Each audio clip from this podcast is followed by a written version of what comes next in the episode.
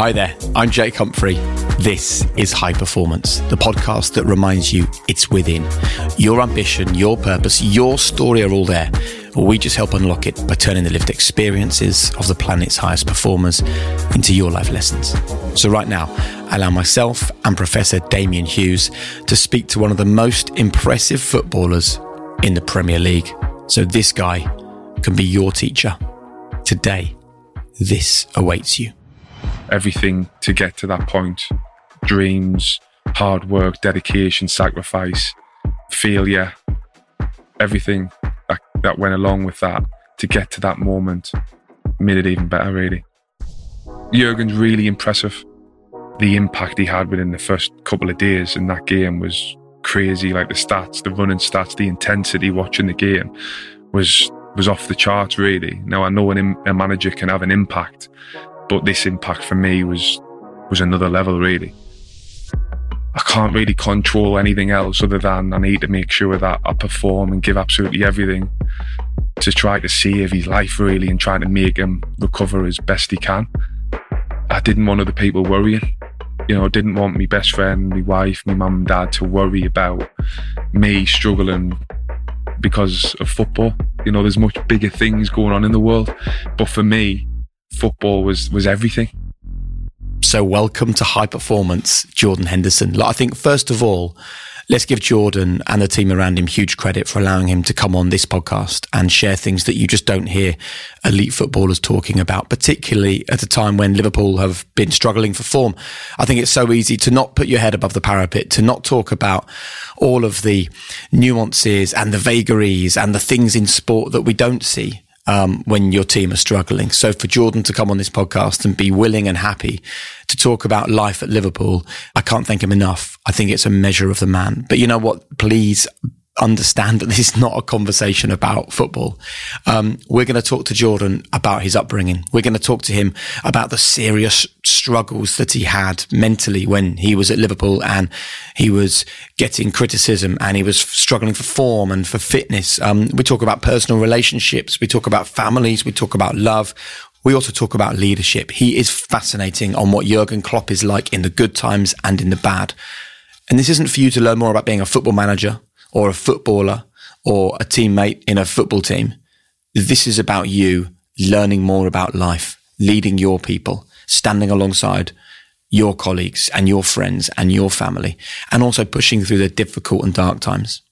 This is not a conversation that you hear footballers having, but I really believe you should. I think that everyone in football should talk more.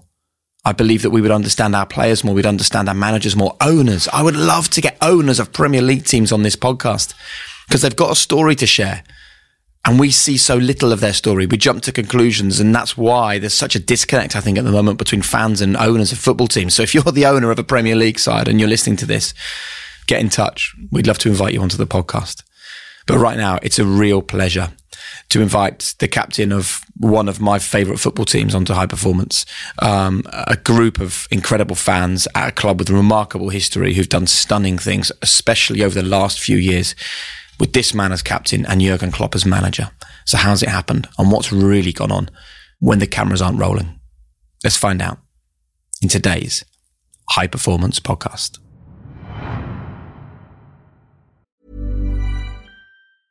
Hiring for your small business? If you're not looking for professionals on LinkedIn, you're looking in the wrong place. That's like looking for your car keys in a fish tank. LinkedIn helps you hire professionals you can't find anywhere else, even those who aren't actively searching for a new job but might be open to the perfect role. In a given month, over 70% of LinkedIn users don't even visit other leading job sites. So start looking in the right place. With LinkedIn, you can hire professionals like a professional. Post your free job on linkedin.com slash people today. Mom deserves the best, and there's no better place to shop for Mother's Day than Whole Foods Market. They're your destination for unbeatable savings, from premium gifts to show-stopping flowers and irresistible desserts. Start by saving 33% with Prime on all body care and candles. Then get a 15-stem bunch of tulips for just $9.99 each with Prime. Round out Mom's menu with festive rosé, irresistible berry chantilly cake, and more special treats. Come celebrate Mother's Day at Whole Foods Market.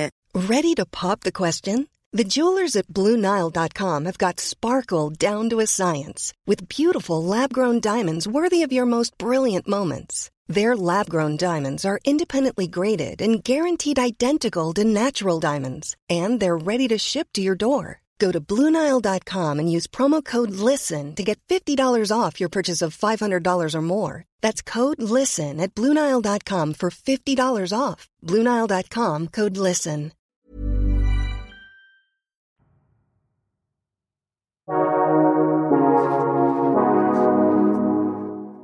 Well, welcome, first of all. Thank you very Thank much you. for doing this. what is high performance in your eyes? For me, it's being dedicated to everything you do, really around, for me, football, obviously training, um, going in every day, working as hard as you possibly can, doing the things at the training ground. But I'd say high performance links in off the training ground when you go home, what you're doing. And it's pretty much every single day around the clock for me. Football, football, football. Just constantly trying to think of ways to improve, to get better, to recover for the next game with the amount of games I've got. Thinking about other people, other players to try and help them and, and what I could do better to help. So just constant trying to, to, to beat, to improve all the time. So it's relentless, right? Relentless, yeah, it's a good word. And where does that come from, do you think? I'd say for me personally, it's part of my character in terms of I just love playing football, and I, I always have since I was a kid. Football's been everything. I started playing um, for Sunderland Academy when I was about six, seven, and since since then I've just loved playing football. Dedicated my life to football. So I want to go right back to the beginning, if possible. Um, your new book's brilliant, by the way. Um, and early in it, you you talk about your parents' divorce and the challenges that that had on you as a as a young person, and how it's kind of not just shaped you as a f- husband and as a f- as a parent, but as a person as well. So, what sort of daily behaviours, or what do you carry now that you think was maybe shaped by the the experience you had of your parents breaking up at quite a young age? in the book when I speak about me mum and dad's divorce, it was a big thing for me. I was only around six year old, so it was like my world had turned upside down. A bit all a bit different if you were older and the way you think. But when I was six, that was pretty traumatic for me as a kid and an only child with my mum and dad. So it was a tough period. Um, and that looking back, that sort of period shaped the way I was in terms of I was I was quite shy and quiet, but I'd always have some sort of anger or self belief to try to prove me worth and prove people wrong. Experiences like that definitely then shape you for, for when you get older. Because looking at some of those characteristics that you display today, Jordan, like the ability to bring disparate groups of people together, the ability to smooth over difficult patches, look like some of the characteristics that maybe in your book you describe you learn as the as a, the only child of divorced parents. Would you recognise that yourself? Not at the time, definitely not, and not probably until I started writing the book. You know, I think when I one of the good things about doing the book, even though I was a bit unsure at first, was after it, I would say I was a lot more self aware of myself and how I think and how, what I do things. And think really was I that bothered about that situation that much? And but at the time it was a really big thing. And looking back affected us quite a lot even though I was really really young and I could only remember certain things. That's only one instance but over the course of my life I think there's been a few different things that have helped grow helped me grow as a person and shape us as a person really. Would you give us an example of one? when my dad took ill that was a probably a big one in terms of putting everything in perspective. Life in general again football is is everything to me and always has been. But when something like that happens it really rocks you and everything changes um, and it's how you deal and cope with situations like that that really make you stronger really. For people that are listening to this that don't know the story of your dad and what happened, would you mind sharing with us what happened to your dad and how you came to find out and what happened afterwards? basically it was the season 2013-14 season which actually that year we came close to winning the league. Um, but it was halfway through that season uh, where my dad took ill with throat cancer. He literally come down to the house told me and my wife that he'd been taken ill. He had to go through surgery and chemotherapy and everything. And from that moment, it sort of changed everything for me. I just had a, a little girl as well, who's my eldest now, but everything gets put into perspective. You know, is my eldest gonna grow up without knowing who my dad or her granddad was? Things like that come into your head. So difficult period in my life, but actually looking back was probably a, a sliding doors moment of a change for me personally and for us as a team on the pitch. Probably the opposite in terms of where would where we were, where we were going, and then in the end came so close to, to winning the league. So on the pitch was was going really well, but off the pitch it was a really difficult period in my life. Would you mind sharing with people who are going through maybe similar? It might not be a, an ill parent, but they've got challenges and they still have to perform, whether it's as a parent or in their career. How did you turn the trauma of finding out that the person who'd been with you every single step on your football journey was as ill as your dad was? You know, this is a serious illness. How did you then manage to walk out on a football field and play well, walk into training and lead the players? How? The way my dad was, he didn't want us to see him. So he, he knew he was going to look ill. He was going to be in bed in the hospital after surgery, chemo. He wasn't going to look great. So he didn't want to see us the only way to make him better, he said, was by uh, the only time I'm going to see you is, is on the telly playing. And the thing that'll help us get through it the most is if you're playing well and performing well and the team doing well. So that's quite a lot of pressure to think I need to play well so my dad, my dad can sort of get better. But that's me, that was my mentality at the time. You know, it was like, I can't really control anything else other than I need to make sure that I perform and give absolutely everything to try to save his life really and trying to make him recover as best he can. That's what I try and try to do. Um, were you thinking about him during games? Like definitely before games, um, as we're walking out and things like that. Which was again, I just wanted the game to start because when I wasn't in the game, I would be thinking. So before games, if I was in the tunnel and stuff, just before going out, I'd be thinking about it. But as soon as the game went on, I sort of just got lost in the game, concentrate on on that, and then again after the game, we won quite a lot at that period. So I was pretty happy and happy that he would be able to see us us winning and, and me playing well. So it was it was a big moment in my career. Really, it made us stronger as a person. Um, I was became a man in that in that period. I would say, and um, and that really helped on the football pitch. I'm intrigued at how you harnessed that emotion of thinking about your dad, say like in the dressing room before a big game where it's an emotional environment anyway. How did you keep yourself on the right side of it, using it as a catalyst or a fuel for you to go and deliver a man of the match performance as opposed to feeling overwhelmed by it, whether it's the responsibility or just the sheer bleakness of your dad's situation at the time? I think there was a part of us that was angry and the sort of the unfairness of it. You know, how can this happen to my dad really? And and not knowing what was going to happen was was difficult. So again, I couldn't really control anything other than what I'd done on the pitch. I was just looking forward to getting on the pitch every time. You know, when I went home, I would be thinking about it. Straight after games, I would be thinking about it. So, like, I didn't want to be thinking about it all the time because it just like put us maybe like a bit down and thinking about it all the time. So I wanted to be on the pitch so I didn't have to think about it and I could just concentrate on doing what I needed to do. That was probably my first season or breakthrough season as a player where I think people really thought, yeah, he's he's a Liverpool player. Not long after that, he um, recovered really well and, and got the all clear. So in the end, it worked out pretty well. And I know for some, or a lot of people, it doesn't work out like that. So very lucky that and very fortunate that it did. It's a really interesting topic of conversation, this, isn't it? Because we speak often on the podcast about there are things that are hard for you, but they're not necessarily bad for you.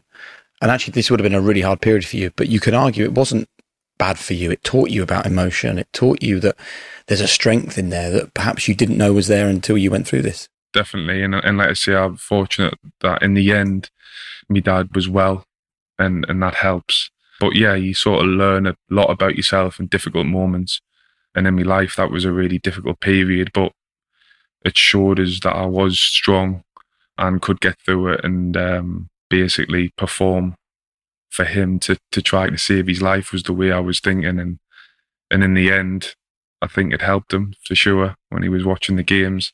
And like I say, we're winning basically every week at that point. So he was over the moon. But when we are talking about tipping over the edge, there was one game I can remember Fulham away where um, Brendan Rodgers was the manager at the time. And we got to the point where I think it was in January, February, where in December we'd lost a couple of games back to back. So it sort of put us out of the title race. But then after that, we'd sort of won every game. So we got to the point where we were sort of on the chase um, a little bit and we're performing really well. So Brendan used to before games, he used to get a, a letter from a from one of the lads' family members to say basically speak about them and the team and it was really good actually to bring the togetherness and use that sort of emotion and use people around us to try to help us perform and get over the line to, to basically win the league in the end. But I can remember Fulham away. Um, it was my turn. So obviously I didn't know the players that happened. They didn't know there was some really tough stories and tough letters in there. But obviously at this period, I was quite emotional anyway. My dad um, had written a letter to to Brendan, and Brendan read it out in front of everyone. And before we head off to the stadium and play, um, and obviously my dad was just saying how proud he was of the team and me, and it's making them really hard though at the time, making them really strong. Like watching it, and like I'm like sitting there like in bits. Really, Yeah. I'm thinking, just stop reading. Let's this just go hotel this is in the hotel right. before we go, and I like, and then went and played the game, and actually, I probably got. I got too emotional off off that. You know, it made us too didn't really perform particularly well. Done okay, but not to the level that I probably was the the game or the few weeks before that. We ended up winning. I think I think Stevie got a last minute winner in the end. So we ended up winning the game, which was which was great. But I can remember that was the only game where I probably got the emotion, probably got the better of us. I mm. would say. See, it's interesting you recount that because when we sat down with Steven Gerrard, we asked him about the letters and whether it almost over arouses you, you know, because that game against Chelsea where he slipped was the one where his letter had been read out. And we spoke about whether it can be really powerful, especially for others listening, but Yeah. whether for you as an individual, Yeah. it just does tip you over that edge of emotion. I think when it's really raw like that for me, it was really raw. It was still happening. So yeah, it was. It's it, it, probably in that situation for me personally. Don't get us wrong. I still played and played the game, but probably just wasn't at the same level as I, as I, as I had been. But yeah. I think for everybody else, like when I was listening to other people's letters, like it made me feel like more together and more everyone, were like a family sort of thing. We're all trying to do it for each other and each other's family, and it was a really good thing. But I know what you're saying when it's you, and especially when it's that raw, it can be quite difficult. You've made a couple of comments about you learned a lot about yourself during that period and you felt like you became a man was the phrase you used. I'm interested about what you learned about opening up and communicating because again, if I if I read about the very much before and after of your dad's illness, before it, you had this view of I'm not going to tell anybody, I'm going to keep this all bottled up, this is private. But it was your dad that went and opened the floodgates when he came into the club and told Brendan Rodgers about his illness because he knew you wouldn't do it.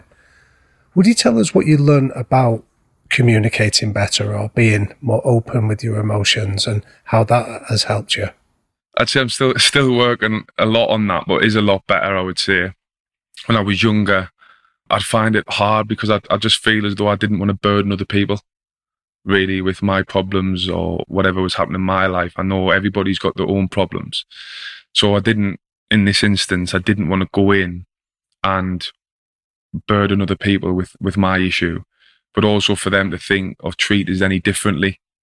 But when I was younger, I would say I would be quite quite introvert in terms of I wouldn't want to tell anybody. You think maybe because you'd seen your parents go through that tricky divorce, you didn't feel in a position to go to them with more problems? You were like, there was an issue in this family. Yeah, I think- And you were an only child. Where where do you go? Yeah, I suppose you know when you're looking at like that, like when I was a only child and mum and dad, when you go way back, like I had to deal with that on my own. Really, I was only what six, seven. I was quite young. The person that I probably would go to would be me nana, which was me me dad's mum. So she was the only one I would probably open up to, if anybody. And did you open up to her much? At around the time of divorce, I would be with her a lot. Yeah. a lot. Um, she was the one I would go to, steer her, speak to, and, and always be with. I can remember that, and then I was really close to her growing up, up until the point she, yeah she passed away. So when she died, it was a big thing for me because I lost the person that I probably confided in the most. But when I, when we're going back to why wouldn't I open up, I just felt as though I didn't want to burden other people.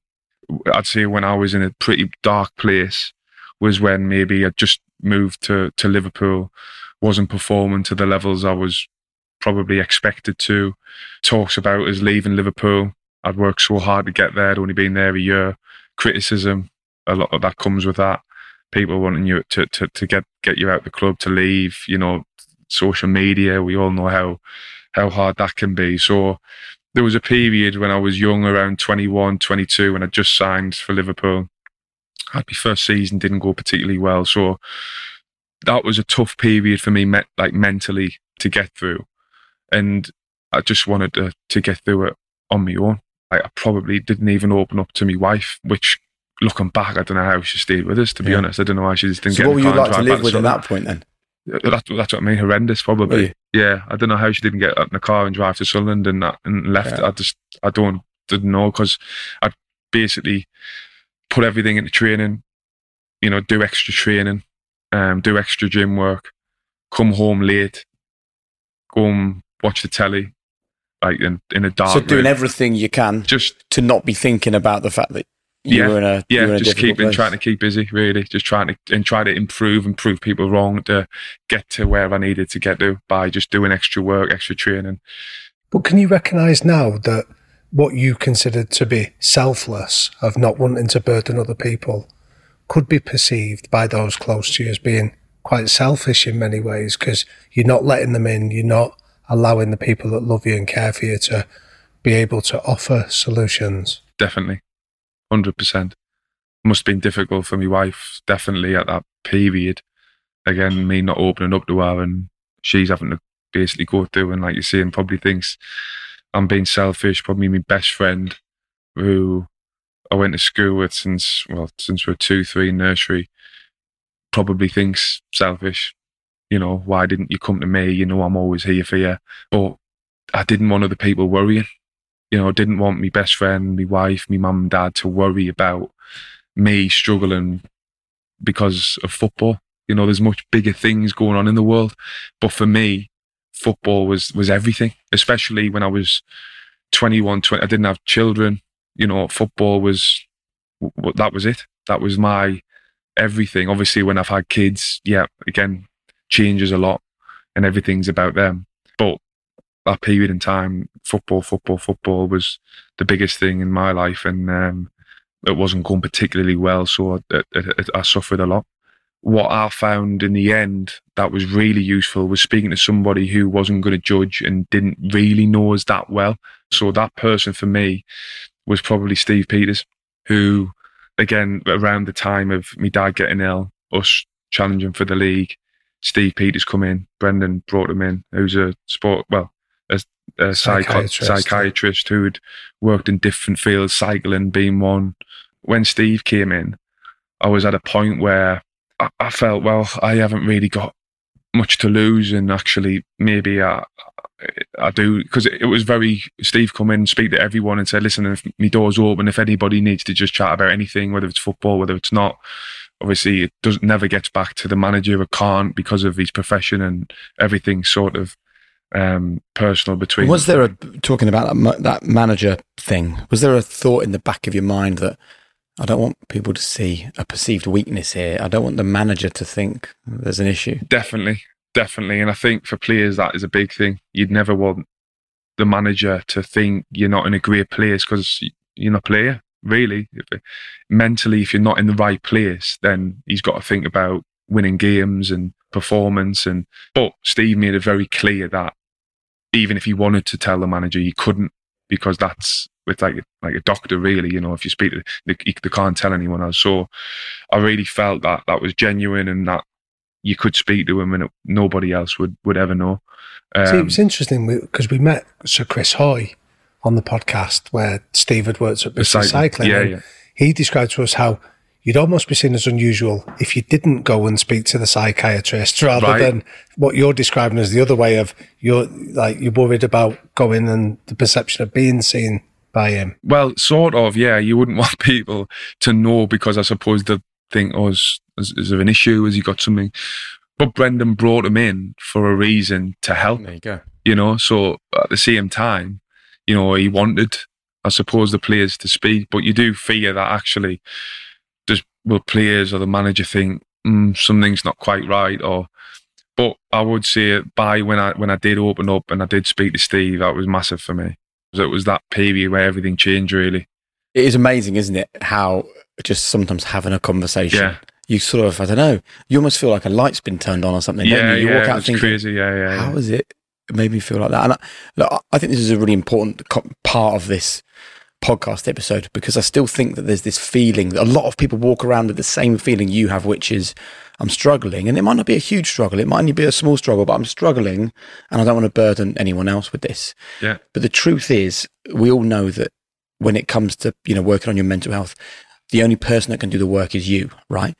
But you should not do the work on your own. You know, you need allies. You need people to stand alongside you. You need to be guided and shown where to go before you can before you can do that work. And as you know, a lot of footballers listen to this podcast, so I think we'd love them to hear you talking like this. But also, we have a huge swathe of young men that listen to this podcast, and so many of them will feel that same feeling you had, which is, I tell you my problems, I'm burdening you, and I would love them to hear you sort of talk about how enlightened you've been. That actually, that isn't what it does to people. You know, if you now go to your wife tonight and say, I've got a bit of an issue, is she going to feel burdened or is she going to say, thanks for telling me? Yeah, yeah. Because it makes our life so much better together. Yeah. You were already burdening your wife by being By silent doing- yeah, and not being at home, going in the gym. You know, you were burdening other people. yeah, without knowing. Yeah, Exactly. yeah, definitely, definitely. And actually, I was quite lucky that Steve just come along. You know, because I wasn't looking for it. I'm very lucky with the career that I've had, and that was a, a really big moment for me. A lucky moment that he just stumbled across, and it really made a, a, massive difference. And I really want to talk about the positive stuff here, by the way. Like, I want to talk about building culture, winning titles, what Jurgen's done for you, what Brendan did for you. But, but I think before we move on, there, we've got a really unique opportunity here just to have a brief conversation about the scrutiny on footballers and the conversation around footballers and the impact it has on them. And, you know, whether it is you arriving at Liverpool and questions that, you know, made you go and seek a conversation with someone and put you into a really dark place, or whether it's, you know, much more recently a teammate of yours, Trent Alexander Arnold, all that noise around a guy who is in his early 20s on a big stage doing his best. I'd love just to give you a platform to kind of open up to us about what it's actually like, the impact it does have on people. We had Danny Cipriani say to us recently, he doesn't believe that footballers in this country are free to express themselves and play in the way that they could because of scrutiny, because of pressure, because of thinking what what will the impact be? You know, like there's no freedom anymore because there's so much opinion surrounding people. Does that ring true? Yeah, I suppose in in a certain way, footballers get a lot of criticism for, for a lot of different things. And actually, in the teams that I've played in, 99% of them have been top, top people. You know, great people, people that do a lot for other people, people that do go above and beyond for, for everybody else, treat staff well, do a lot for charities outside of football that people won't even know about and I haven't really come across anybody that I would say that I didn't really get along with. Yes, you have arguments. Yes, you have fights and and and things like that. But when I look back, I, as as, as a person, I would always see good in them. Really, there's never there's not one player I would say I look back at and think mm, I hate him. I would, wouldn't even want to speak to him. Wouldn't even want to. And then you see the Not one. violent you know, abuse see- coming their way on social media. Would you tell us, for people that think it's just a throwaway tweet or a little comment that they don't see, like what is the true I impact? think it does have an impact. I think Yeah. social media is has grew since throughout my career. Really, I would say at the start of my career, social media wasn't really that big, and it's grew and grew and grew and grew. Now, there's a lot of positives in social media, as as we all know, but I think it can have a negative impact on players. You could say, well, just sort of don't go on social media. But somehow it always seems to, to find you. I would say as, as a player, especially at, at, at the top level, I would say, you know, somehow whether it's your friends seeing, have you seen this and why is he seeing this, you know, trying to protect you, but it's coming to you that way, or maybe in, in the news or when you're doing interviews and you're getting asked questions and it's like, all ah, right. So, so it'll always find a way to, so you know what sort of being said, whether that's the fans or the outside world. And if it's a tough period and tough time, it is so difficult for players, especially young players, to deal with you know, a lot of people say, well, that's sort of part and parcel of football, and footballers get well paid, and that comes with the territory. You've got to sort of deal with it. But suppose when you're a young kid, you don't really think about money, or you don't think about like being a superstar or people looking up to you. Really, just think about playing football.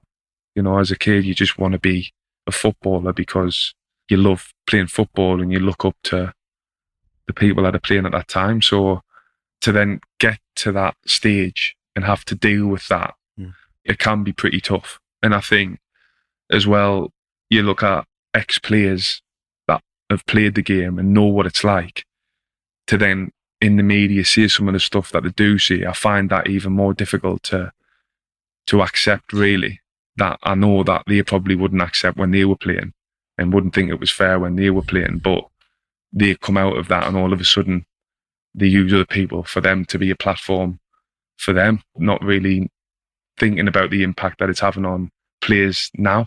So, would you tell us, Jordan? Like, we interviewed Grant Hanley before the Euros last year, and he was talking about. Uh, he described himself as being unapologetically old school, and one of the things that he struggled with was coming in the dressing room and seeing his teammates, the younger ones, going on social media to almost determine what the view of their performance was rather than looking around the dressing room and going, ask for feedback from the people in there. Yeah, yeah, yeah. So when yeah. you go in like the Liverpool dressing room after a defeat or a setback, do you see teammates to going be, on to be fair, to be fair, there's a lot of lads go on the phone now. Whether or not they're going on social media to see whether the fans have said they've had a good performance or not, I don't know. But it is a lot more mobile phone orientated after you go going in the dressing room. Now we we try to get the music on, and ex- especially when you win, you yeah. want to celebrate. You're winning the game. That's what you that's what you're playing. You want to win. So get the music on, try and celebrate. But of course, it's not long before people are on the phones. I think your self worth though is wrapped up in it, and I think it's easy for people to say, "Oh, just ignore it or don't go on there." I, I work with former players who, as soon as there's an ad break, you look over, not only on the phone, they're typing their name into Twitter oh, to see what people what the comments are. yeah, and I and I I actually have a slightly different viewpoint to you, where you're like, oh, I couldn't even imagine doing that. Like I know that my bosses see it, and I know that football fans at home see it, and I know that the pundits that I'm working with see it. And my opinion actually is, if well, if they're all seeing it, I'd like to know what's being said. Now I really struggle with it. It's the biggest source of my own like not mental health struggles, but my stress is the biggest source of stress in my life. It's just whatever I do since I've been a football presenter. It happened less when I did Formula One and other stuff. But again, social media was different then, right? So I think it's not, it's just because it's grown in the time I've worked, but that you do your best. You get in the car to go home and it's just pelters. And you're thinking, you've got no idea, like, yeah what is involved in making a TV show. So there was a yeah. reason why I did this or did that or said this or said that. It gets taken out of context entirely. Yeah. But then you then have people on Twitter going, Can you explain that, please? And you think, Not here. The place to explain to you why I did that, and I might not get things right all the time, is absolutely not on Twitter. The place to do that is if you really care, like call, find a number, send an email address. Do you know what I mean? Yeah. And I think it's not dissimilar for you that people are making a judgment on your performances or your teammates' performances with 5% of the knowledge of what is going on. Ring a bell? 100%, yeah.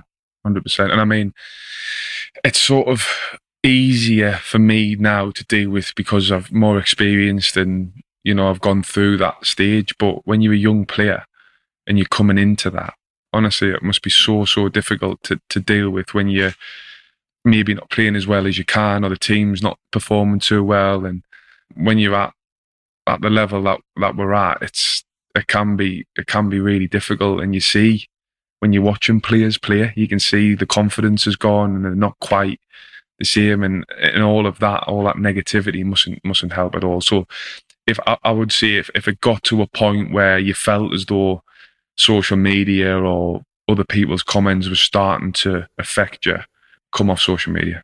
What else do you do to put your arm around those players that are struggling? I try and help a lot in terms of the younger players. Not only me, you know, there's a lot of there's great leaders within our team, great experienced players that'll help the younger lads come in and, and feel comfortable within the dressing room and feel like they can go and express themselves and do what they're, they're here to do, really, and, and, and perform. But also that set standards that the young lads come in and they know what's expected to play for Liverpool and to be in this dressing room. So we've got a great balance of that, and I think that comes with you know you got to recognise actually when somebody is struggling, you need to try and help them in, in the best way you can. Um, and, and di- everyone's different, so you've got to approach it in different ways. But I try my best to to sense when I think somebody needs a bit of help there's so much stuff that I want to ask you that I find fascinating around you. Some of it is paradoxes that that really intrigue me around your story, Jordan. I think one of them, just in relation to this conversation here, is around we talk about social media and that comparison culture of being caught up in what like what do they say, what do they think of me, and at the start of your book, it's really intriguing opening where you say you can't compare me to Graham Souness, you can't compare me to Tommy Smith, you can't compare me to Phil Thompson, uh, and you list all these great captains of Liverpool, where you almost go out your way to avoid the comparison to say I'm not I'm not in their league, and I think I get having met you the selflessness of not wanting to be seen as being big headed or trying to put yourself in that category. So I'm interested in terms of that that sense of self that you have, that integrity, that self confidence, without getting dragged into that comparison culture that you seem to avoid. I'm just interested in how you consciously do that. Looking back again when I was doing doing the book, there's definitely a self belief. Definitely. I'm probably just not one that likes to talk about it. I said to you, my favourite story in the book is when Roy Keane comes in. Yeah. yeah, yeah, we're all sitting in there. Like, tell us that story because I love the fact that, like you say, you're a shy kid. You you don't make a fuss. You've got a reputation. You beat that horrible term. You're busy because you're yeah. staying behind doing extras. Your dad's helping you with it. And then Roy Keane comes in. Tell us the story because I think people will yeah. love that. So we had a game. Um, it was a friendly. It was a friendly game. Uh, Sunderland um, under 21s or 23s at the time uh, away to Gateshead, which isn't far um, half an hour or so from Sunderland. Um, so we had a game at Gateshead. Wasn't great at all. Didn't play very well as a team. Um, I think I don't even think Roy went to the game. I think it was his staff that went to the game, and really bad day. Let's put it that way. Getting the coach back to the training ground from from Gateshead, and while we we're on the coach, um, our coach has come to us and said everybody's got to go into the training ground when we get there because the gaffer's coming in, Roy, to to see us. Well, everyone's face just went white. Um, Remind us how old you are at the time. Must have been eighteen, and we all go into the training ground and we're sort of waiting in this room, and um, and Roy comes in and says, "Well, basically, like sort of scattered around the room." And he sort of starts off with something like along the lines of, he said, "This sums you lot up. Here, there, get together." And like literally, he just goes like round everyone individually, like around like I think somebody had just signed and said like we've just paid whatever for you, and who do you think you are, and blah blah blah, going round and talking about like the game not good enough, and basically went round. It was, it was heated, and I'm just standing there like thinking, if he comes to me, I'm just was just dripping with sweat. But um, anyway, he gets to me and sort of just like looks at us and says, "Do you think you could play in the first team?" And just me respond, I don't know how or why. I mean, his response was just like, "Yeah," and he went, "Good," because the staff said you the only one that was running around or something along them lines. And then he moved on, and I'm like, Thank God for that. I can relax a little bit now. But it was intense, you know, and, and, I suppose in that moment, I, I didn't know why. I, you know, normally I would, I would maybe have, but I was self belief. Just yeah, I yeah, do. because you describe yourself as being lucky, but like that definition of lucky is when opportunity meets preparation, and that to me in the story was that's your opportunity, but you but you back yourself, and that's the bit that really stood out for me. Yeah, I would always I would always back myself, but I was I would always back myself inside. I never really seen the point of coming out and backing myself and speaking and talking and telling people about backing myself. I never really felt that was felt why. I, will just sort of do me talking on the pitch. Is so how I see How you develop that then? Because I'm interested in the stuff that goes on. So if I'm a coach at Sunderland, I'm seeing this really quiet lad that's coming in and just getting on with the job, and you're running around, even you're not being dragged down to the level of what everybody else seems to be descending to. What is it you've done that people listening to this could go, I wouldn't have that quiet resolve, that inner steel to be able to stand up? So, what were the kind of techniques and tips that you could pass on to build that sense of confidence to back yourself? Honest, honestly, looking back, to certain things I don't I actually don't know. Is the honest answer. Like I just did it. And the only thing I can probably think of is I felt as though I was always the one that people never backed. I was always the one that was maybe second best or people never thought I'd make it. They always thought somebody else, like one of my friends would make it because he was better. Or if it was like player of the year, yeah, I'd, I'd maybe win it, but joint with somebody else when I was really young. So I, I always felt people would would never want to would never back me. That I suppose then brought like an, an anger inside. So when I played, I sort of let that anger go, and I, I still now I'm quite emotional when I play. And, and I was like that when I was a kid, you know, I was so emotional when I played because I used all of that negativity and that anger from people doubting us when I was younger to when I was on the pitch. I just I just used that as me fuel really, yeah, to to just really prove people wrong. I'd say the Champions League trophy was the moment for me personally. I just felt as though that was everything that I was striving for. You know, looking back, watching Champions League games at my house or my friend's house, um, went to a Champions League final with my dad at Old Trafford when I was about 13, around that time, to then finally win it after losing the final the year before. Was just like just an out of body experience really when it happened. It was just an incredible feeling. And i just felt like everything that had worked for me entire life was for that moment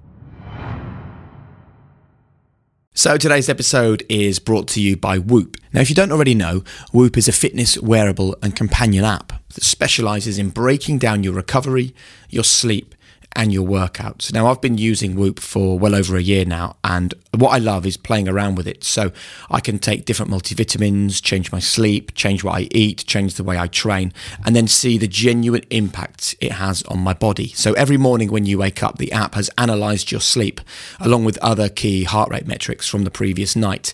And based on that, it gives you a daily recovery score from 0 to 100%. So actually, today, I'm on 83%, which is rare for me. But what that means is that my body is ready to take on the day. It's kind of like a coach on your wrist. Because if today it had said 26%, I know not to go for it in the gym. But the fact that I'm up in the 80s means I know I can push myself based on my recovery. And you know what? It's also worth talking about what Whoop doesn't do. It's not going to ding on your wrist when you get a text. It's not going to call you an Uber. It doesn't tell you the time. What it does, though, is track every single heartbeat throughout your day and break down all that data for you so you can understand everything you need to know about your body. I promise you, for me, it's been a game changer. Start tracking your health, wellness, and fitness at a deeper level today. Go to join.whoop.com forward slash HPP to get started and get your first month for free. I'm Sandra, and I'm just the professional your small business was looking for. But you didn't hire me because you didn't use LinkedIn jobs. LinkedIn has professionals you can't find anywhere else, including those who aren't actively looking for a new job but might be open to the perfect role, like me. In a given month, over 70% of LinkedIn users don't visit other leading job sites. So if you're not looking on LinkedIn, you'll miss out on great candidates like Sandra. Start hiring professionals like a professional. Post your free job on linkedin.com/people today. This is Paige, the co-host of Giggly Squad, and I want to tell you about a company that I've been loving, Olive and June. Olive and June gives you everything that you need for a salon quality manicure in one box. And if you break it down, it really comes out to $2 a manicure, which is absolutely insane. It's also so easy to get salon worthy nails at home with Olive and June. The difference between how your nails used to look when you did them yourself and now with the Mani system is a complete game changer. The best thing about Olive and June too is it's a quick dry. Dries in about one minute, lasts for five days, and full coverage in up to one to two coats. Visit oliveandjune.com slash perfect Mani 20 for 20% off your first system. That's oliveandjune.com slash perfect Mani 20 for 20% off your first system. Quality sleep is essential. That's why the Sleep Number Smart Bed is designed for your ever evolving sleep needs. Need a bed that's firmer or softer on either side? Helps you sleep at a comfortable temperature? Sleep Number Smart Beds let you individualize your comfort so you sleep better together. JD Power ranks Sleep Number number 1 in customer satisfaction with mattresses purchased in-store. And now, save 50% on the Sleep Number limited edition Smart Bed for a limited time. For JD Power 2023 award information, visit jdpower.com/awards. Only at a Sleep Number store or sleepnumber.com.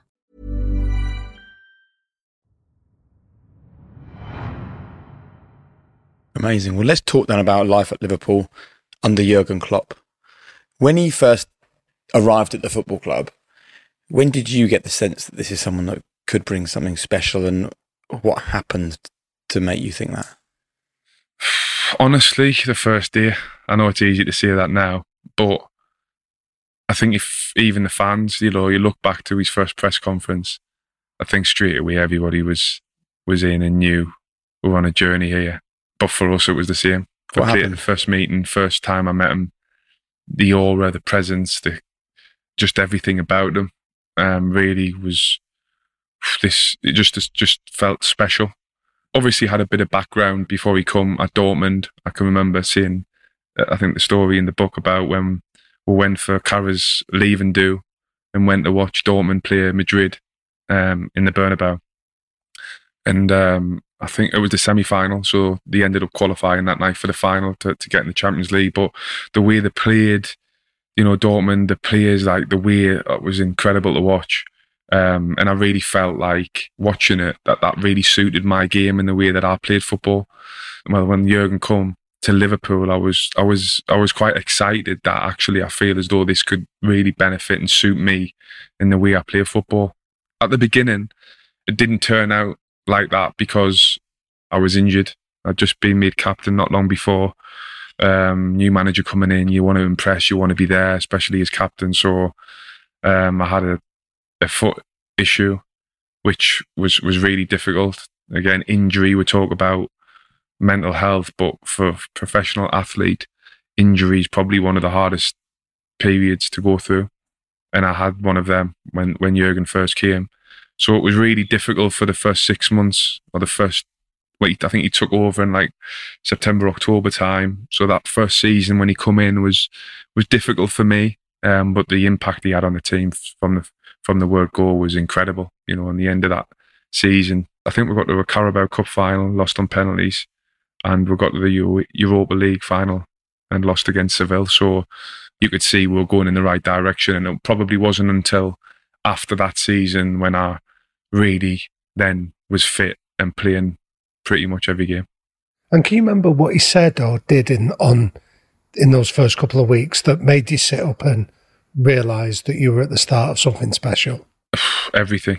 I mean, from the first meeting, and he was speaking to us as a group, just how clear he was, the un- the understanding, his his presence. You just felt as though like everybody was just like locked on, you know. Isn't that always Um, the way though with a new manager? Because all of your hopes and dreams as a footballer are wrapped up in this person as well. Yes, but he was. But Jurgen's really impressive.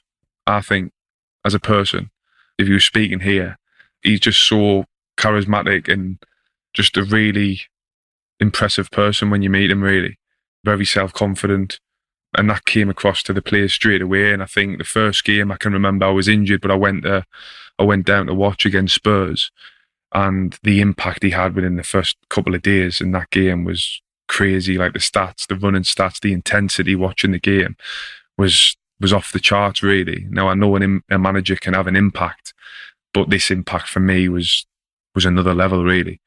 So uh, training sessions, you know, I couldn't train, so I'd sort of be watching from the balcony at Melwood, or I'd go outside and, and try and watch training just to get a feel of, of what it was like, and it was just like completely different of anything I'd ever seen before. Like what?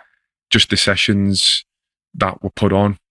Um, it was just like, wow, this is this is just totally different or anything I've ever done, and so to watch it was hard What enough to doing? actually be Do you doing remember it. anything you got you doing? You're thinking, or not you, but you were injured, but the lads, and you're thinking, what is There was is this? there was i suppose a lot of it was was the intensity level of everything you know was was through the roof. And a lot of it was making you think about the next situation quickly without without having time to dwell or anything like that. So whether that would be like a shooting session rather the shooting sessions that I'd done in the past would be you maybe played in someone set you finish getting a cue or whatever and you do little sets and finishing and you work on it after training. But even with a shooting session or something as basic as that became this sort of you'd be passing, then you'd be receiving one straight away, then you'd have a shot, but then the cross would be coming in and you're just constantly having to think about. So, so the first time that you do it, it can be a bit of a bit, bit of carnage, really. There's balls flying everywhere and they'll be pulling their hair out, going, what, what you're not getting, you know, and it takes a little bit of time or once or twice to go through it to get the hang of it. But once you once you get going, you're sort of watching it, and it's just happening so quickly. Um, And how it was so challenging good was it for you that you were injured when he came? Because suddenly all these lads have got the chance to impress this new manager, and you're thinking, hold on a minute, I, you only get one chance to make a good first impression. Yeah, that was that was really tough, Yeah. really tough, especially when I was captain of the team. So I tried my best to to watch training sessions. So when I was back in, I knew sort of what was going on. Um, I travelled with the team to games. I wanted to be around as much as possible to take as much information from him as I could.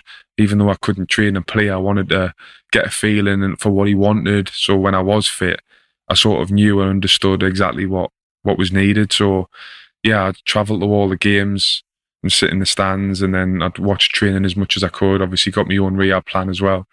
And is that a bit of self-preservation? Like, I'm here, I'm going to be around, I'm going to stand. I'm going to stand two gaffer- feet from you at all times I to remind the- you that I'm the captain. Yeah, yeah. I think the gaffer looking back was a bit like, like, haven't you got rehab to be doing? Like, why are you here? Sort of thing. You know, you know. He's thinking, yeah, why, why is he? But I think he he understood that there was probably a little bit of insecurity there from me. But even that is Um, great management. Like Yeah, to allow you to feel that he understands that. I mean, I, I guess there was one to ones as well. Do you remember what was said in those early on? Yeah, no, Jurgen's great. It was always been great on one to ones. You know, always makes you feel good, um, and you feel as though it's genuine, and he's and he's being honest as well. So yeah, every time I'd speak to him, it would be fine and great, and it would be like, can't wait to get you back in and and things like that. But then I might not see him for a few weeks because I'm not training. You know, I'm on a different schedule to everyone else. So it was difficult at that period um, in time. And like I say, it took probably a bit of time for me to then come back, get proper fitness, and get going from there, which probably was after his first, well, not full season, but first season he came in. Now, dressing rooms, especially at sort of the elite level that you're operating in, can be pretty brutal places where, like, you're feeling somebody out, you're looking for that weakness.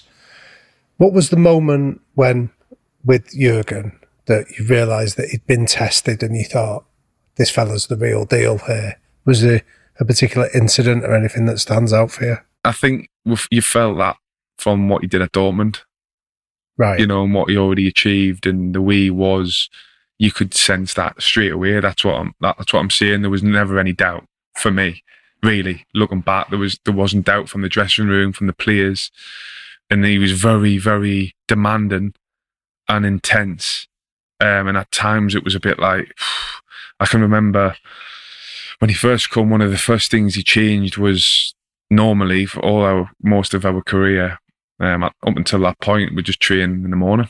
You know, it'd be like come in for like 9 30, 10 or whatever, train at 11, half 11. Um, but we're training at like afternoons and times that, like, if we're playing on a night game, then we train later on the day. So maybe if it, if it, if it was a night game at half seven, we wouldn't train at half seven, but we'd train closer to that, that time to sort of get the body ready for that time of playing, which actually, when you think about it, sort of, sort of makes sense. So we started training at maybe four, five o'clock at some times. Well, those creatures of habit, uh, were they like well, moaning? Yeah, yeah, yeah. So at that time, it's a little bit like four, or five o'clock training. So you're coming in and you've sort of had a full day. And then the lads were coming in and they felt a bit lethargic or they felt a bit tired. And especially at this time of the year now, you know, four or five o'clock, it's getting dark. So you're going out, the floodlights are on and you're just starting to train. So I was about, this is, this is tough. So anyway, the lads pulled me, a few of them, and said, listen, what do you think? Like four or five o'clock, could we not have it earlier? And like as captain, I felt as though like I needed to at least ask the question. So I thought, okay, I'm gonna have to go up and, and, and speak to the gaffer. So I went up to the gaffer and I said, Gaffer, I said, a few of the lads are struggling with these late training times. Um, feel a bit tired and, and stuff. And is there any way we could sort of train in the morning? And he sort of looked at us and said, Who said that? Who's moaning about it? And I, and I thought I can't I can't see any names here. I can't be chucking people can't be chucking people under the bus. So I said, well, there's quite a few gaffer, and that's why I've sort of come because there's only one or two, obviously, but there's quite a few that think earlier training, and he's just gone. Well, tell them if anybody's got an issue with training time, tell them to come and tell me and speak to me directly. So I thought, oof, okay that that's the last time I ever go and ask for anything like that again. So I've walked out and gone to the lads and gone, You've got no chance. But if you want it that badly, just go and speak to him yourself. Well, no, and one, they didn't. no one ever went up. see, no. see, the reason I asked John is that, again, looking from outside in, I, I, I was always intrigued by some of the decisions that he made early on, where, you know, he let people go out on loan and left himself short at times, whether it was in defence or he, you know, like he made some decisions that I think were setting down the, the standard of you put the team above your self interest, this, this, this kind of discipline and things like that. And that's what I'm interested in how he laid down the marker, like the training times, whether there were other incidents where he thought, this fella's not going to compromise here. We have to get on board with his ways, not the other way around. Oh, that was that was like that from from first minute. Yeah, so it, there was no com again that that being the perfect example of trading time there was just no way. It was this is the way we're going to do it because i know this is what works and i know by doing it this way we'll become successful. And if you don't want to do it that way then there's the door really. And it's did he do that with that. players?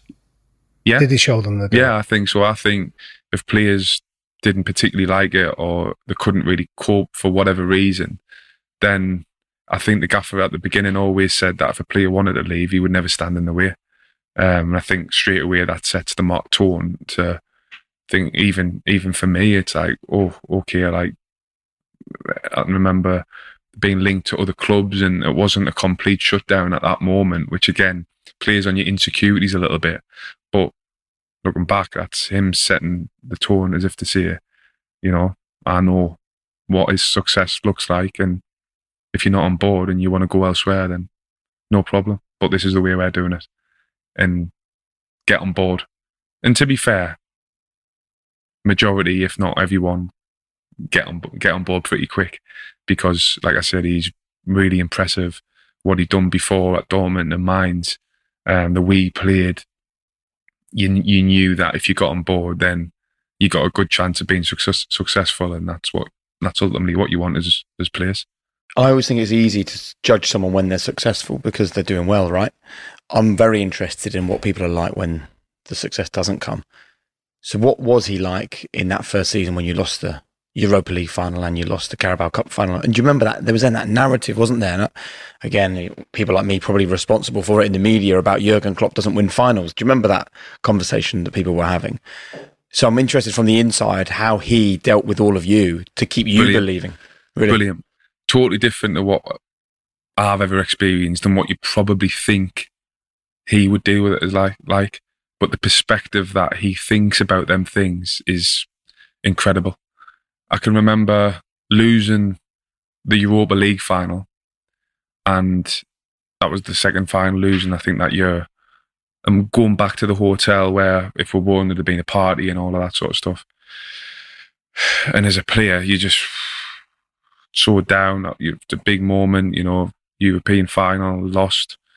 You just want to go to bed, really, and just try to just sleep, get up, go back in the morning. But I can remember there was like a few of us just sitting in the corner just because he basically said everybody, uh, when we get back, everybody's down to the reception bar area. And we're thinking, right, okay. So everybody comes down and a few of us are just sort of sitting in the corner with sort of our tears between our legs thinking like, what we're doing here? Like, again, just different um, mentality of we've just lost. We just want to, but he sort of seen it the complete opposite. Um, come over and said, "Are you going to be like this all night? Like, why are you so miserable?" And, and we're like, "Gaffer, we've just," and he was like, "Oh yeah, bad moment, but that's when you stay together. That's when you need everyone together." And and also, by the way, this is just the beginning. This is just the start. So That's what he said. yeah, and then by the end, he basically went, "I want you all on the dance floor by the end of the night," and we're singing "We Are Liverpool." He's singing "We Are Liverpool," and everybody's saying "We Are Liverpool." What did that do for you? that completely, my my mind was was like, "What? Like, this is like just totally different to anything that I've ever experienced before," and, and and to think like that, so close to losing a big game, give me definitely so much confidence to think he's so confident that this is just the beginning. He's singing like he's this. We've done. He obviously looked at it. We've done so well to be able to get to the final. From he's only started maybe seven, eight months ago. To he could see the signs of improvement, and he knew it would continue in that way if we carried on doing what we'd would do, been doing, and he knew he need, needed everybody together to be able to do that. So actually, in the end, I think as players, you took a lot of confidence from actually, well, this is just the beginning. Yeah. You know, and I think that was a big moment looking back. It's a big moment. When was it when he texted you to say we'll go again? What was that after? That was, it was, it wasn't text. It was, um, I think what you were referring to was after we lost um, to Madrid in Kiev, Yeah. Champions League final. Yeah. So that was the year before we won the Champions League final. And again, in difficult moments, he, he- that's when he, he's really, really good. You know, yes, he's very emotional and he on the sideline, he's very animated and stuff. But actually, in the dressing room, he's not. He's not like that when the game's on. You know, when he's speaking at half time, he's very clear in what he's saying. He's not shouting and he's not more. He's very clear and you can understand exactly what what he wants. And it's see him after games or after big moments, big defeats, that the perspective that he has and he knows that ultimately it's just a blip or bump in the road, you know, and it can you can use it to to be stronger. And every time we've had one of them, he's always dealt with it in the best way, and we've always responded. What did he do after way. Kiev for you? Kiev was the one where it was like, "Don't worry, we'll go again." Yeah, yeah. Um, you know, again, I don't think many people at the start of that season would, would said that team would have got to a Champions League final. Um, and I think he could see the bigger picture of that. But when you're a player, you know, it's the end of the world. You know, a dream of playing in a Champions League final. You never quite know if you're ever going to get to play in another one. You know how difficult it is to get there. So it's the end of the world. But so close after a defeat to say, don't worry, we'll go again. And again, people can just see that. But when he says it, it's there's a genuine belief and you feel that from him. Look what he said after the, the defeat in Paris. I mean, live on the telly, five minutes after when he's being interviewed, he said, book your hotels in Istanbul. and obviously you're getting the same messages. And I, I tell you what I think is interesting about this, right, is if, if when you lose a final and a manager comes around and goes, you didn't perform, you didn't deliver, you let us down, and you go back, even if you then go back, right, and get into another final a year later, in that final, you're, you're looking at the manager thinking, you threw me and the rest of the lads under the bus and blamed us a year ago. So when we win, we'll win for us. We won't win for you. What you've just described is a manager creating a situation where 12 months or 24 months later, you are desperate to win for you, of course, but you're looking at that manager thinking, used to buy me and protected these players when we lost. So now when we win, this is, this is for you as well. Definitely. Well, there's, I mean, there's interesting research on this from, there's a guy called Daniel Kahneman. He's like a Nobel Prize winning psychologist and he looks at how your memory works. And this is why it's intriguing talking to you about Jurgen because there's three things that he says your memory will throw up. So when we ask you about Jurgen Klopp, you'll think about the first meeting you, you had with him, which you said, the charisma, the, you knew you were onto something. The last occasion you'd met with him, whatever, whenever that would have been but the time that stands out is how he dealt with the, the times when emotions were at their highest, whether that's the crushing disappointment of a defeat or the elation of a victory. How he behaves in those moments actually gives you, defines him in your memory. And what you're describing is he was exactly the same after those victories, winning the Champions League, as he was after. Yeah, I probably, I probably don't remember the victories and how he was because everybody's just celebrating, everybody, everything's great. You know, it's yeah. But you're right. In the tough moments, you do remember them clearly, and it stood out to me because it was completely different to anything I'd ever yeah experienced in my life before, and the way that he thought about things was totally different. So that helped me massively in terms of my thoughts and my mentality because after a defeat on a weekend, never mind a Champions League final, I, I'd stay in the house for two or three days. I didn't want to go. I was so to change that for me was was huge, really. Brilliant. We're going to move on to our quick fire questions now and, and wrap this up. One last question, though, before we move on to these. It's an interesting dynamic manager and captain. Yeah. So when you have a manager as charismatic and as brilliant at conversing and getting to people's hearts as well as their heads as Jurgen is, what's your role in this manager captain relationship? What are you like at halftime? How are you the day before a game or on the coach heading to a match? I don't like to think about it too much because I'm just me. Right. Ultimately. Um, what I would say is that Jurgen helped us a lot in terms of dealing with the captaincy. I think there was a lot of pressure when I took over as captain, taking over from Stevie, who was arguably the Liverpool's greatest ever player um, and captain. So tough boots to fill. What um, did he um, say to make that easier for you? I knew from the outside that the perception would be different. But again, coming back to the inner self belief, I knew that I was the right person to lead the team. And I felt as though I could lead the team, which is why I took the role on. If I didn't, then I would have said, actually, not the right time, choose somebody else. But I felt as though I was the right person and I could do it in the way that that's my way. Um, and I'd been given captaincies when I was younger. So I always felt that there was leadership qualities within us anyway, which is why I'd been asked in the first place. So there was definitely a self belief inside again, but I knew from the outside that it wouldn't be the same. You know, you've got Steven Gerrard, like I said, one of the greatest players of all time. Then handing the captaincy down to Jordan Henderson. Down or across? well, down at the time, I would I would say, um, from a lot of people's view. But yeah, I knew that that was going to come, and I knew I needed to deal with that as best I could. Um, and that was that was difficult, you know. That was hard, you know. A lot of criticism, a lot of. It's easy to jump on the bandwagon at, at that moment in time, and again, things like that make made us stronger. But when Jurgen come in, I can remember him saying that I take too much on my shoulders, too much responsibility as captain. I need to delegate things more, relieve us a little bit more, and actually just focus on what's best for for you to help the team. So he helped us a lot. He still does. He's helped us a lot, not only on the pitch, but off the pitch and how I am as a person, uh, and um, and how I am as a leader. Really, he's really, really helped us in in, in that sense, um, and that's helped us grow and uh, the person I am today. And he'll still he'll still do it now. If I do something wrong and he doesn't quite like it, I'll be in the office and he'll say, "Nah, we don't. You can't do that. You can't." And and I've learnt things over time that actually, yeah, I didn't realise that that could be maybe Give taken. example. One of the best examples probably is when I'm not playing.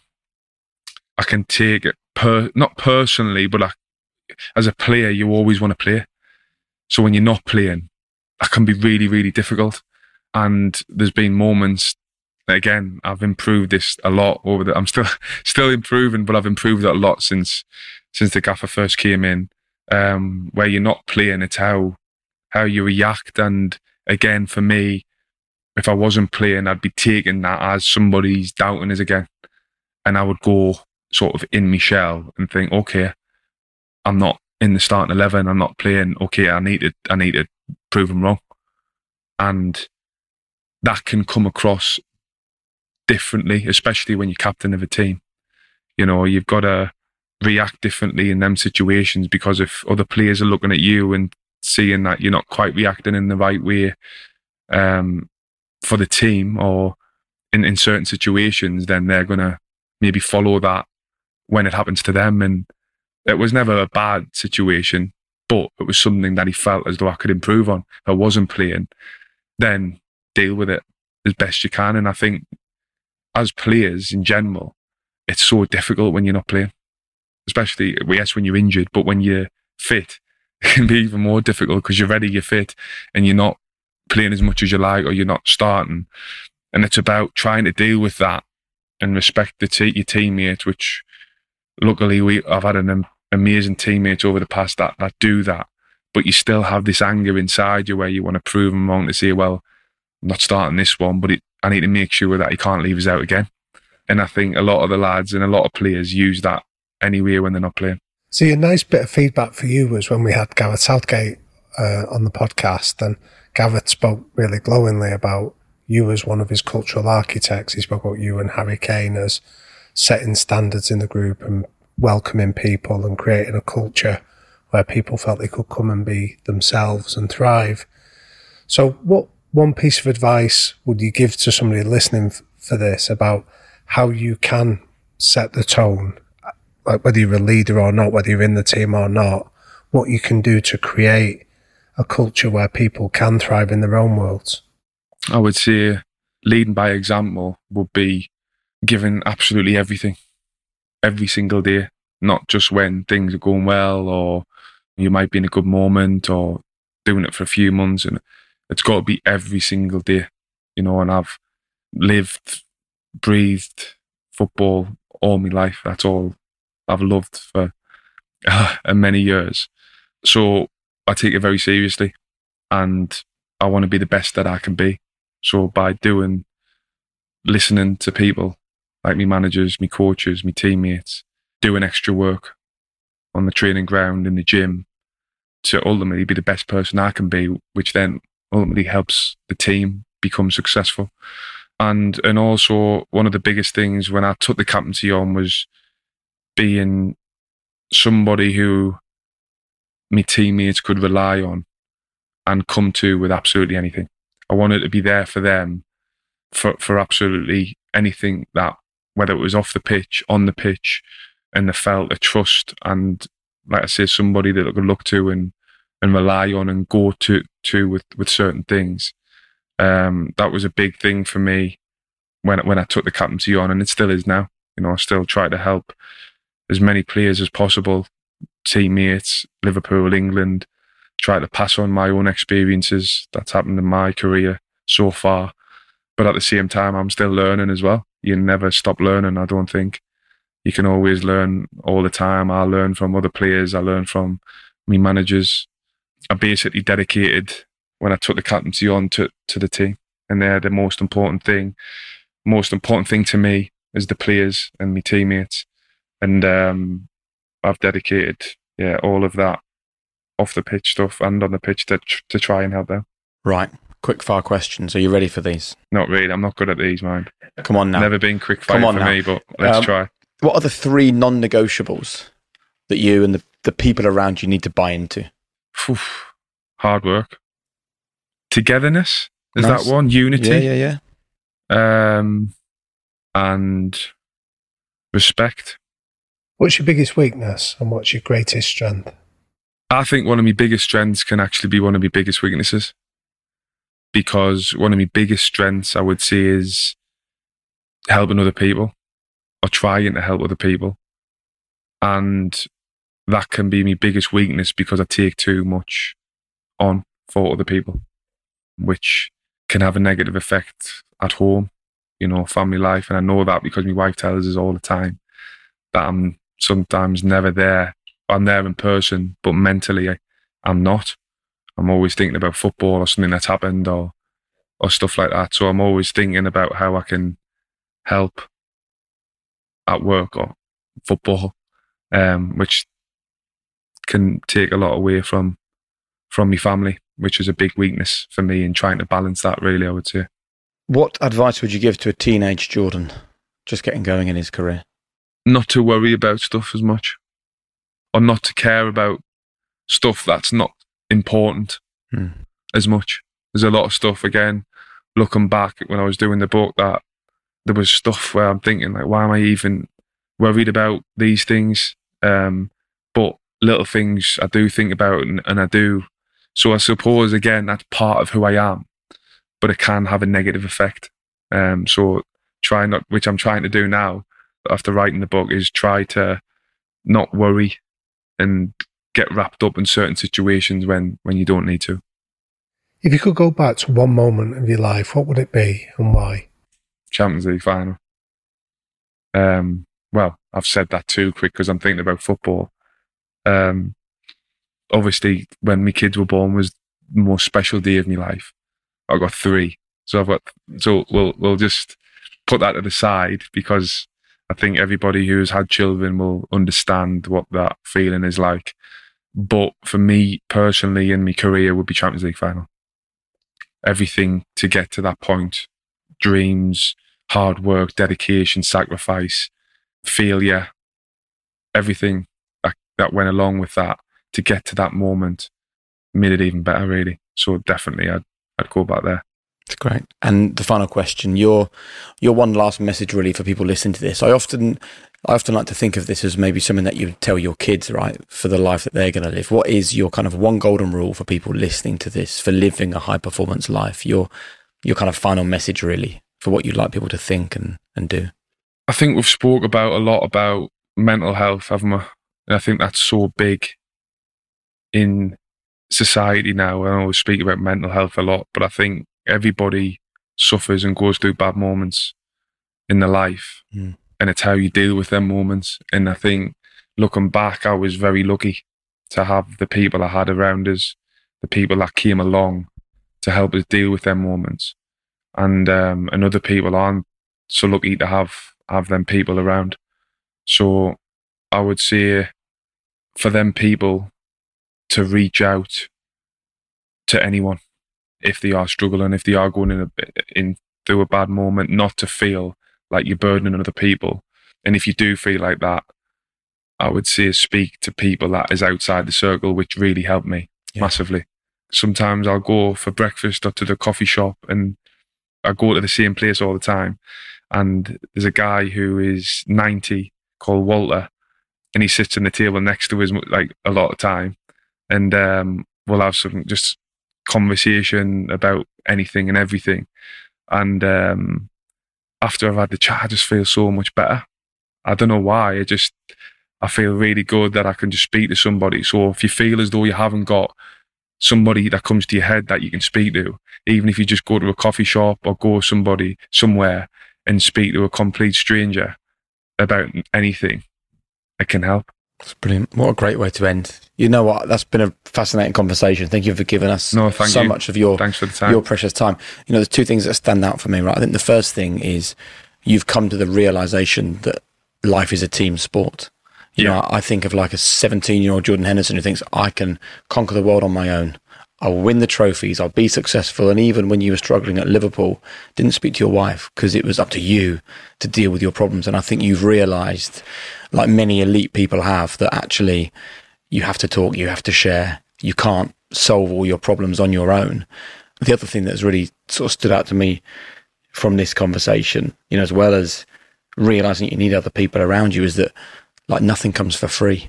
And I think you, as you come towards, not at the end, obviously, but as you come towards the end of your career, you're going to have to learn to be really kind to yourself because you're mm. no longer going to have football to, to judge yourself against. Did I win three points? Did I play really well? Have I helped that young player? You know, you're going to not be able to judge yourself with those metrics. So the only way to do that is to realize that actually you may well struggle again. Yeah. But that's what happens. You've had the amazing highs. Yeah. But then other things can come your way as well. Nothing comes for free. And the intensity that you've spoken about a lot in this conversation, by the way, that is the reason why you are a Premier League, Champions League, Liverpool captain because of the intensity. It, it might not be nice sometimes, but without that, you don't get everything else. Yeah. So, um, yeah. I wish you the very best in the future, man. No, thank you very much. Thanks for the time. Damian. Jake. What an interesting individual and what an enlightening conversation.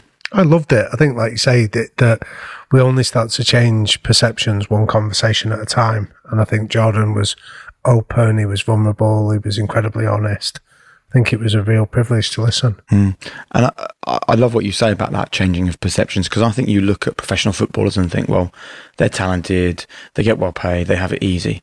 You know, let's chart his history. I mean, you know, he, as an only, your parents divorcing when you're an only child breaks up the only stability you have in your world, right? Then you can't talk about your issues because you look at your parents dealing with their own problems. So then you internalize everything. Then the grandparent you do share things with passes away. Then you get the move to the biggest, one of the biggest clubs in the country, and the scrutiny and the pressure, and the manager saying he might sell you, lead you down a path of real psychological turmoil. So you go and seek help.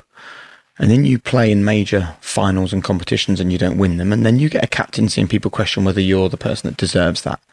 Look at all of those moments in his career where he has had to lean on his resilience. That's the truth about Jordan Henderson. Someone who has not just been successful, but he's been successful in spite of constant setbacks and knockbacks. And if people can learn one thing from his story, it's that if you can get through those things, great things await you. Yeah, definitely. Although what I did love about Jordan's message there was the humility to say, you know, the last comment of I'm still learning, I'm still improving. And I think he would say that he did that which is a great testament to his resolve.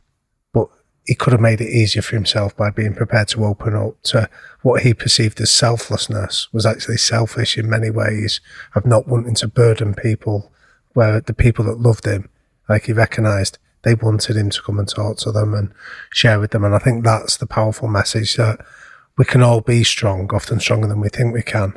But actually, we don't need to do it alone. It's like, like you said, life is a team sport.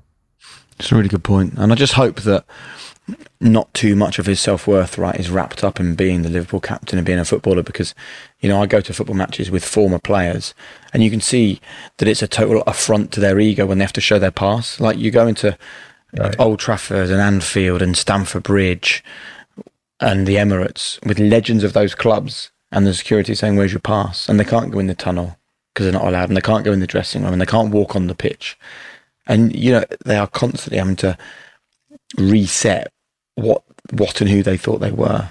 And that's I hope that all the experiences that he's been through equips him for life outside football because actually that's possibly more important. Yeah, I would. It's funny you say that because I was thinking about I'm reading his excellent book where football seems to have made life better. So him and his dad bonded over playing football when he was at the academy at Sunderland. You know, when his dad had that horrific diagnosis, football made things better in terms of for his dad's recovery. But like you say, that's not always going to be there. And I think for Jordan to recognise that you don't need football, football's the crutch. You can make things better by talking to people, being decent, being humble, working hard at whatever we do. They're the characteristics. Football just is the vehicle for it. It's not the means to an end. Thanks for your time, bro. Loved it, mate. Thank you. Man, I love that conversation. Can I just remind you that if you head to thehighperformancepodcast.com, you can go even deeper with us. You can join our high performance circle. It's totally free if you want to do that. You can also watch this conversation with Jordan and all our other guests on our YouTube channel. You can order our books. You can get tickets for our live tours. Everything is there. Thehighperformancepodcast.com. As always, this podcast doesn't exist without you sharing and spreading and talking about the conversations here. So please continue to do that. Just send this to one person that you think will benefit from the things that Jordan talks about today.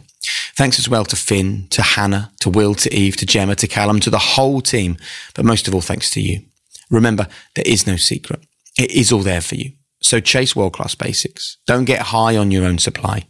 Remain humble, curious, empathetic, and we'll see you soon.